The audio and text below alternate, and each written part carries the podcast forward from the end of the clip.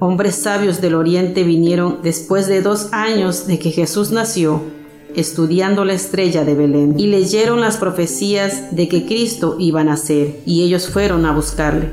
Cuando el rey Herodes escuchó acerca de su búsqueda, se atemorizó.